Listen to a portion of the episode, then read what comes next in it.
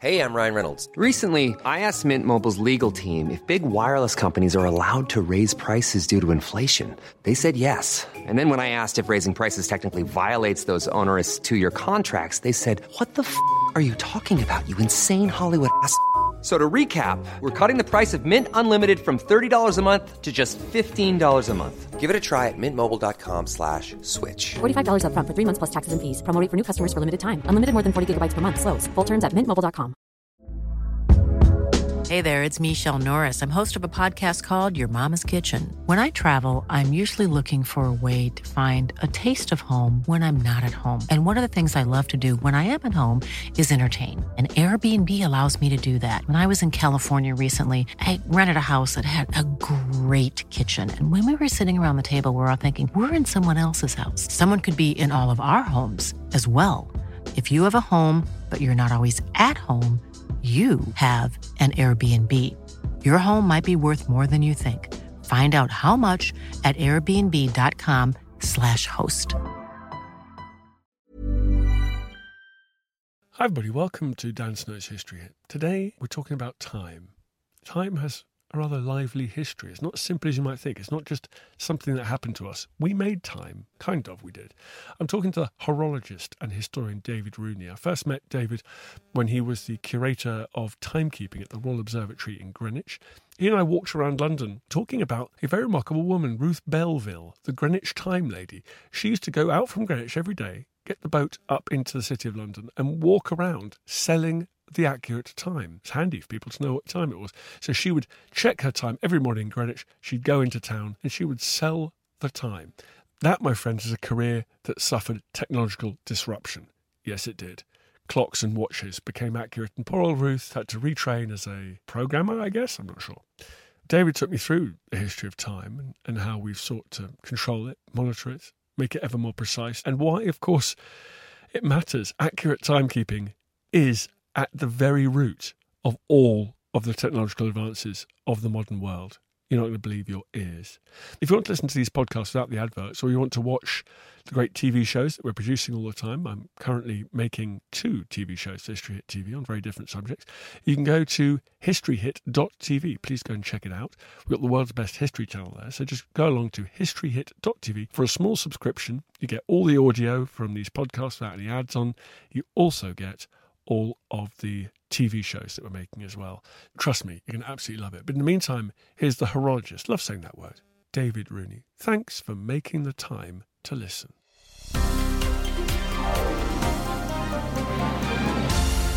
David, thank you very much for coming on the podcast. Hi there. How long have we been able to tell time accurately with clocks?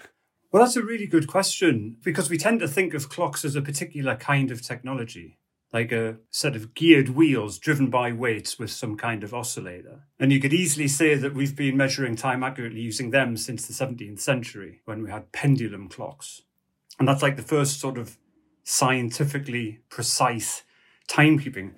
But what I'm really interested in is broadening our definition of what we mean when we talk about clocks to move away from really specific technical descriptions and think about any device that people have made to track the passage of time. And then you can go way back. I mean, it depends what you mean by accurate, but certainly useful goes back over three and a half thousand years. I mean, the first clocks were water clocks about over three and a half thousand years ago, and then sundials.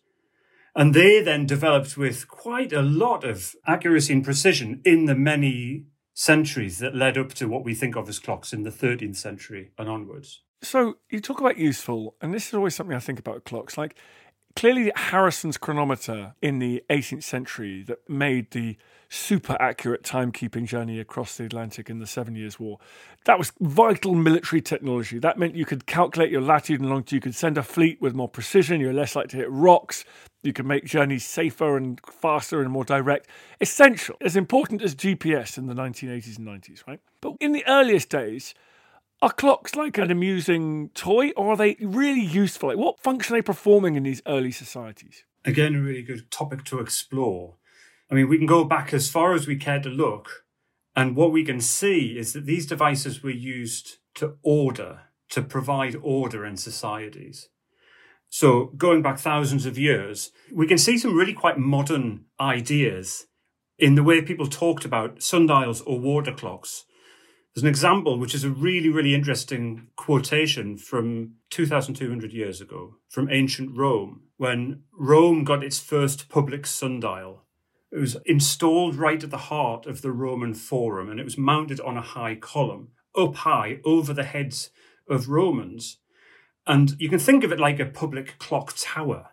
And what the people felt about that felt very modern, which was very soon they started resisting the way that, as they said, that these sundials, these damned sundials, are hacking and cutting our days so wretchedly into smaller and smaller pieces, and explaining that they weren't allowed to eat anymore when they were hungry.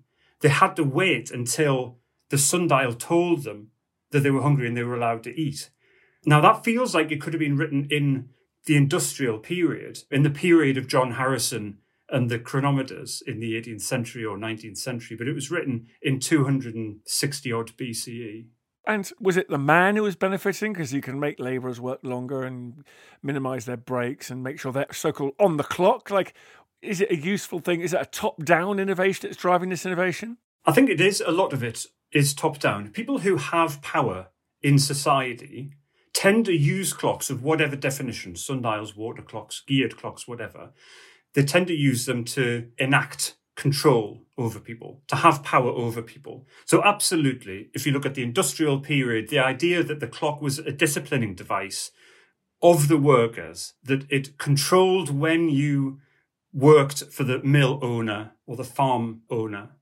And throughout history, you can consider them definitely as top down ordering or disciplining technologies. But it's useful and it's quite a useful corrective as well to look at it in the other direction and to see clocks, particularly in the industrial period, as a way for people to get their own time back. So the clock might enslave them, but it would also set them free. In other words, the sounding of the end of the shift was seen as an unequivocal signal that it was back to their own time. And people have resisted that top down sense of order and control through history, either by fighting against clocks or fighting using clocks. So I think it is a two way process. Yeah, I mean, limiting the working week has been one of the great progressive aims since the Industrial Revolution. So time is on their side. Like it's anyone who's been through school or worked shift work, you know that when that big hand reaches that certain thing, you can claw that back from the boss. It's great. And a lot of the 19th century concerns about clocks and time were about factory working conditions or mill working conditions. And as you said, using clocks to limit the terrible, lengthy working lives of particularly young people in the mills in Lancashire. Although, having said that, the capitalists tended to find a way to subvert that system. And so there were plenty of clocks around in the 19th century which told the time not according to the pendulum or the rotation of the earth, but were actually connected to the steam engine or to the water wheel driving the machines. And so the hands of that clock would go around at the speed of the machines. And if the machines were running slowly, perhaps the water course was running slowly, people would have to work longer. And they were forbidden from having their own watches, so they'd never know that they were being cheated out of time. I thought you were going to say the mill owner was just secretly like moving the clock face because that's what I do with my kids. So on a Saturday and Sunday, or in fact on New Year's Eve, they think they're staying up till midnight, and we have the big old the party poppers go at seven thirty. Then they're in bed sharpish, having quote unquote stayed up till midnight. So you know it's a never-ending battle.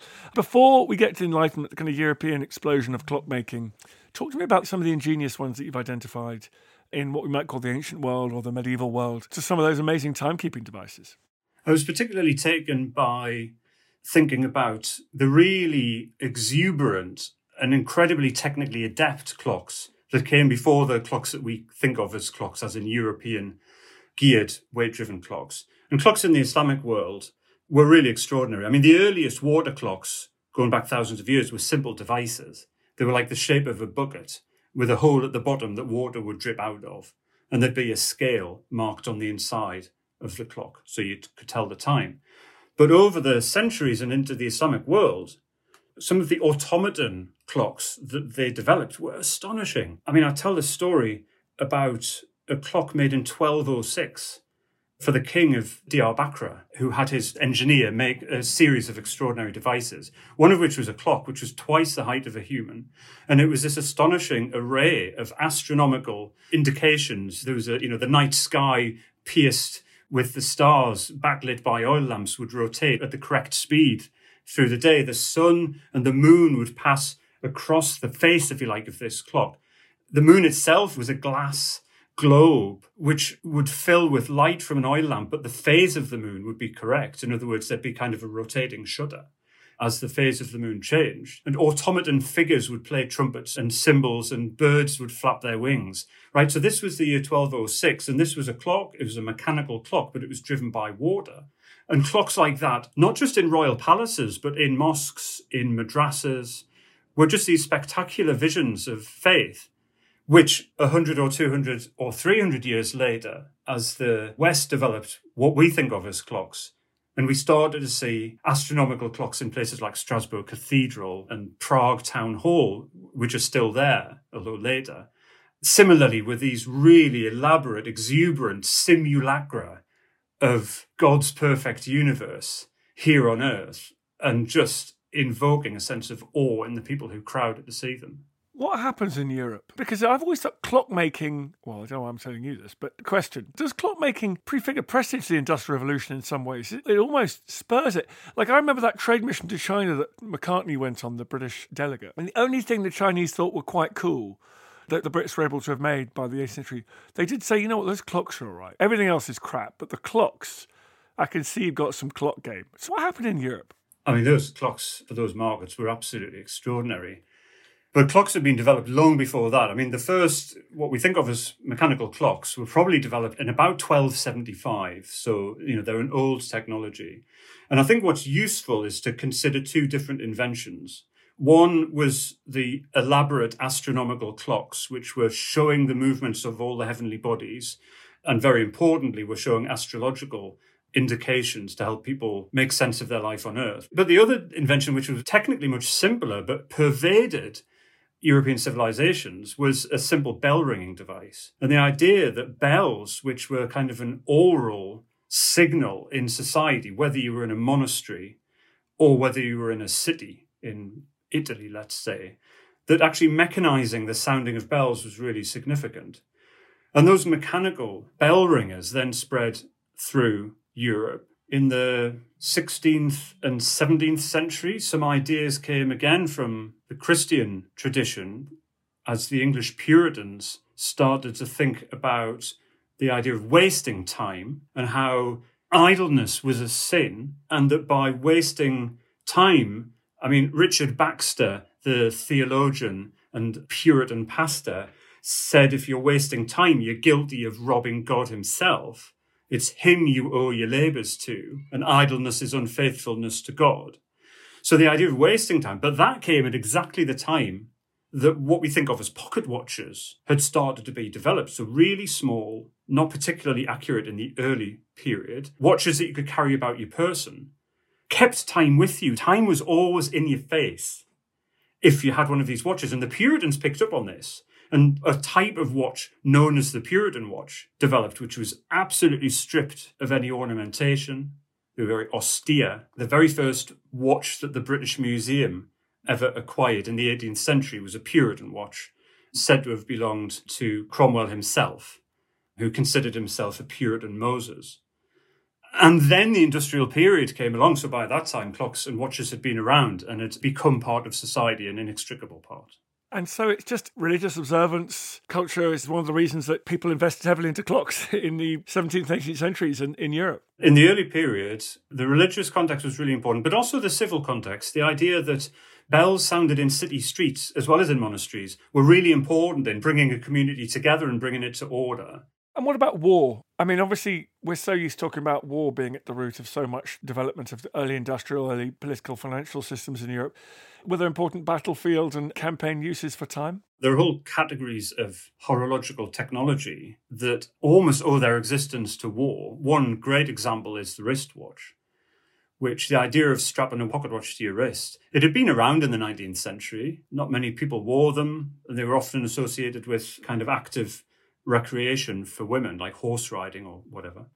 And it was the South African wars at the turn of the 20th century and then the First World War in 1914 to 18, where there was military benefit to keeping both hands free if you were timing waves of soldiers, for instance, going over the top.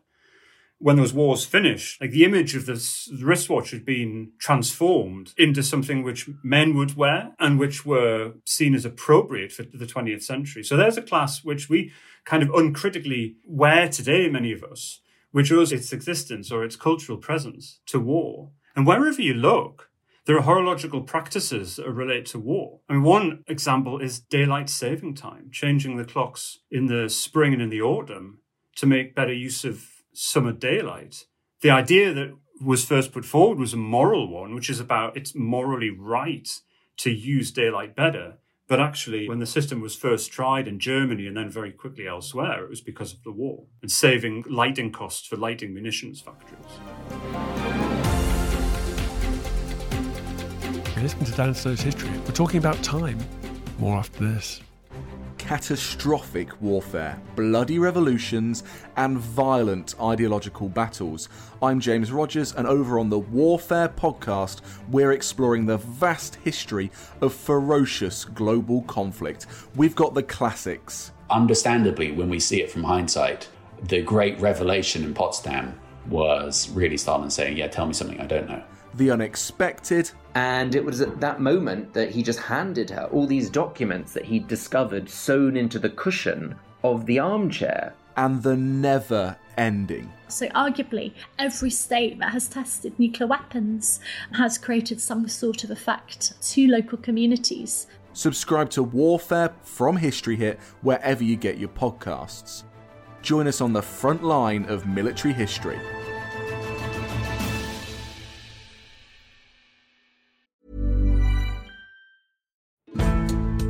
Join us this month on Gone Medieval from History Hit. I'm Matt Lewis. And I'm Eleanor Janega. This April, dive into our special miniseries. With the help of leading experts, we're tracing the foundations of England by exploring the country's most powerful Anglo Saxon kingdoms. We'll be looking at Northumbria, Mercia, and Wessex, as well as the rulers and their councils who helped shape a nation. Make sure to get every episode by listening and following Gone Medieval from History Hit, wherever you get your podcasts. Ryan Reynolds here from Mint Mobile. With the price of just about everything going up during inflation, we thought we'd bring our prices down. So to help us, we brought in a reverse auctioneer, which is apparently a thing. Mint Mobile unlimited premium wireless. Ready to get 30, 30, bit to get 30, bit to get 20, 20, 20, bit to get 20, 20, bit to get 15, 15, 15, 15 just 15 bucks a month. So, Give it a try at mintmobile.com slash switch. $45 upfront for three months plus taxes and fees. Promo rate for new customers for limited time. Unlimited more than 40 gigabytes per month. Slows. Full terms at mintmobile.com. Looking for the perfect gift to celebrate the moms in your life? Aura frames are beautiful, Wi Fi connected digital picture frames that allow you to share and display unlimited photos. It's super easy to upload and share photos via the Aura app. And if you're giving an Aura as a gift, you can even personalize the frame with preloaded photos and memories. And also remember, when using messaging apps, they shrink the photos. You cannot print those out. You cannot blow them up. This is high quality imagery going to one of the most important people in your life. The Aura app is super easy to set up, takes about two minutes, and you're going to love it. There's free unlimited storage, add unlimited photos and videos, and invite as many people as you want to a frame. Right now, Aura has got a great deal for Mother's Day. Listeners can save on the perfect gift by visiting auraframes.com to get $30 plus free shipping on their best selling frame. That's A U R A frames.com. Use code Dan Snow at checkout to save. Terms and conditions apply.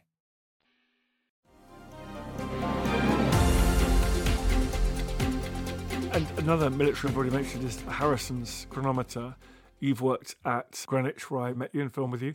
If anyone can, you can. Tell me why it's important that ships travelling transocean keep an accurate time. The reason why clocks and watches are absolutely the root of the building of empires is for maritime navigation. And the real problem that had been known since the early days of the building of the European maritime empires in the 15th, 16th century was the longitude problem. It was fairly straightforward to find your latitude, which is your position north or south of the equator, using shipboard angle measuring devices. But your longitude, which is your east west position, the solution to it was well known right at the start, but the technical realization of it seemed impossible in the early days. The idea is that the Earth rotates once in 24 hours, so 360 degrees rotation in 24 hours, so 15 degrees of longitude per hour. So solving this was all about time differences. If you know the time on board your ship, where you are on the ocean, again, that's fairly easy to find with angle measuring devices, or the fact that when the sun's at its highest point, that's local noon. If you knew the time at a fixed meridian at the same instant, let's say Greenwich, then the difference between the two times was exactly equivalent to the distance, the longitude between the two places. And so all you needed on your ship was a means of knowing the time at Greenwich during your voyage. And there were two ways of doing that John Harrison solved one of them. There were two ways. One was to carry a clock on board your ship set to Greenwich time. And that's what John Harrison solved, but it took him a lifetime.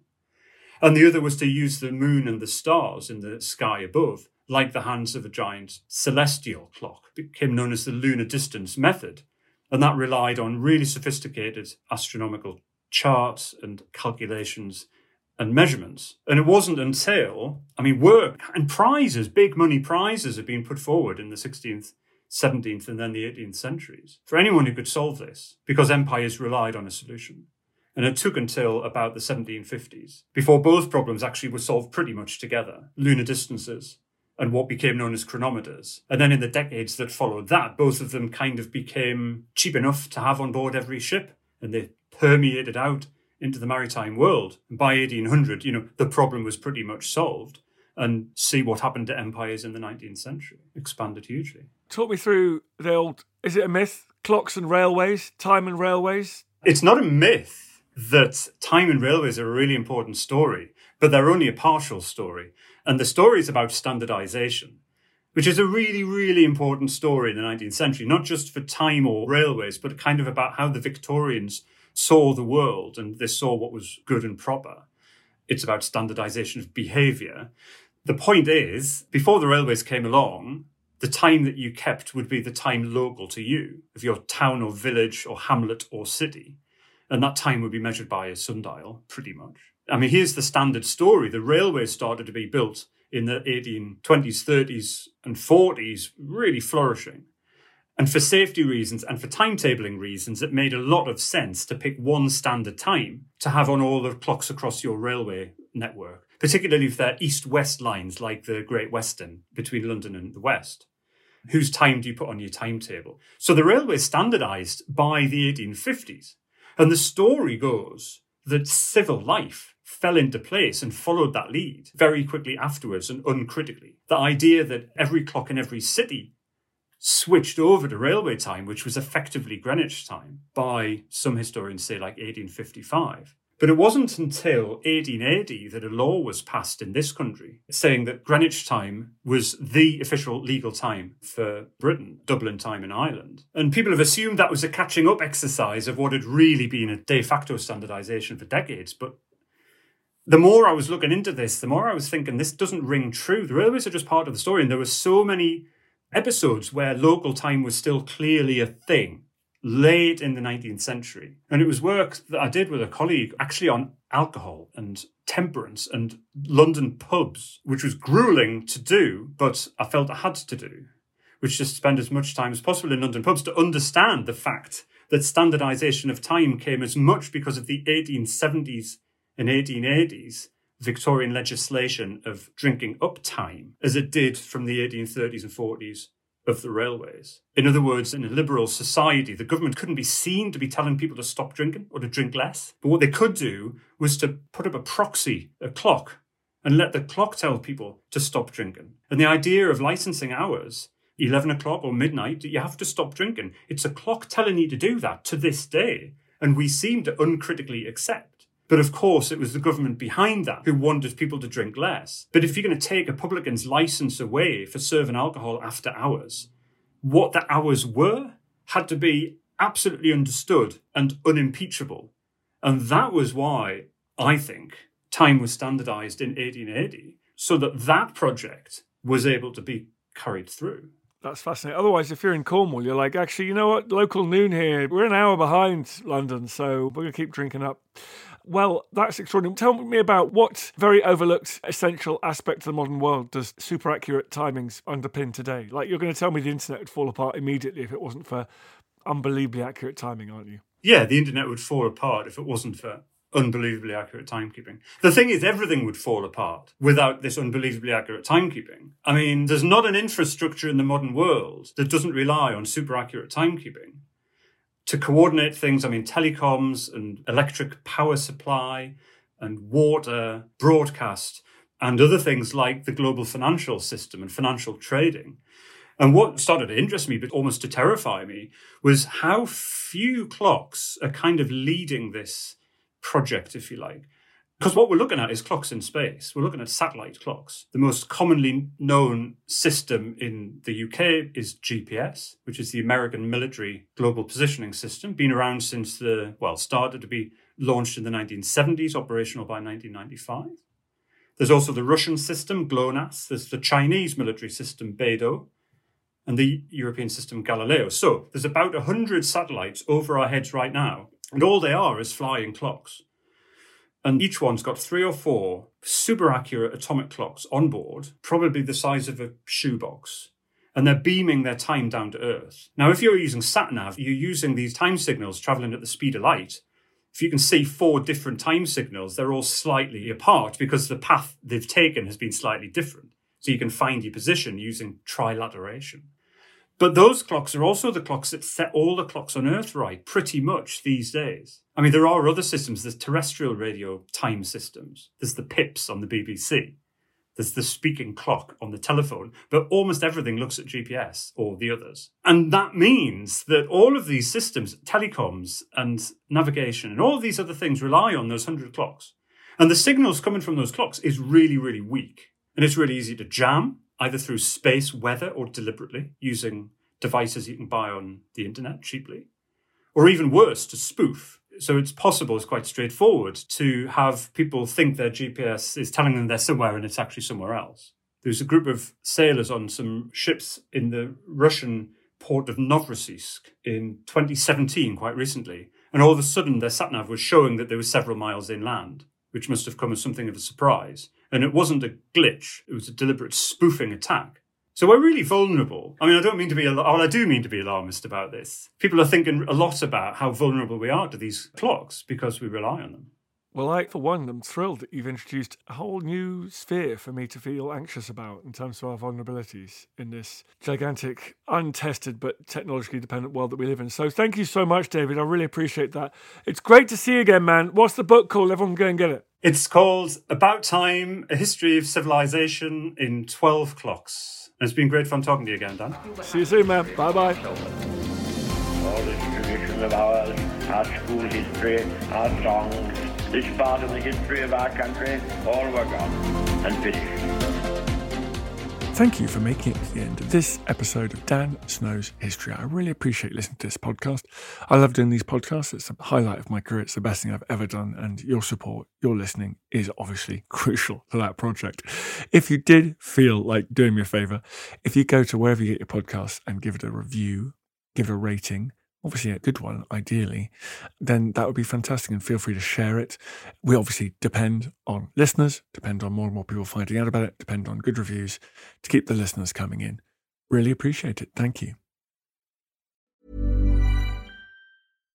When you make decisions for your company, you look for the no brainers. And if you have a lot of mailing to do, stamps.com is the ultimate no brainer. It streamlines your processes to make your business more efficient, which makes you less busy. Mail checks, invoices, legal documents, and everything you need to keep your business running with stamps.com.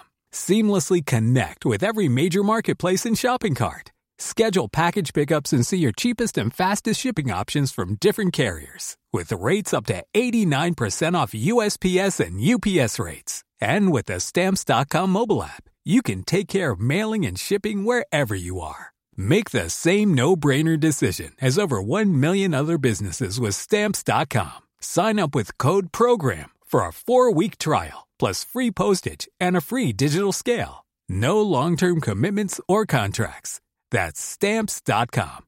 Code program.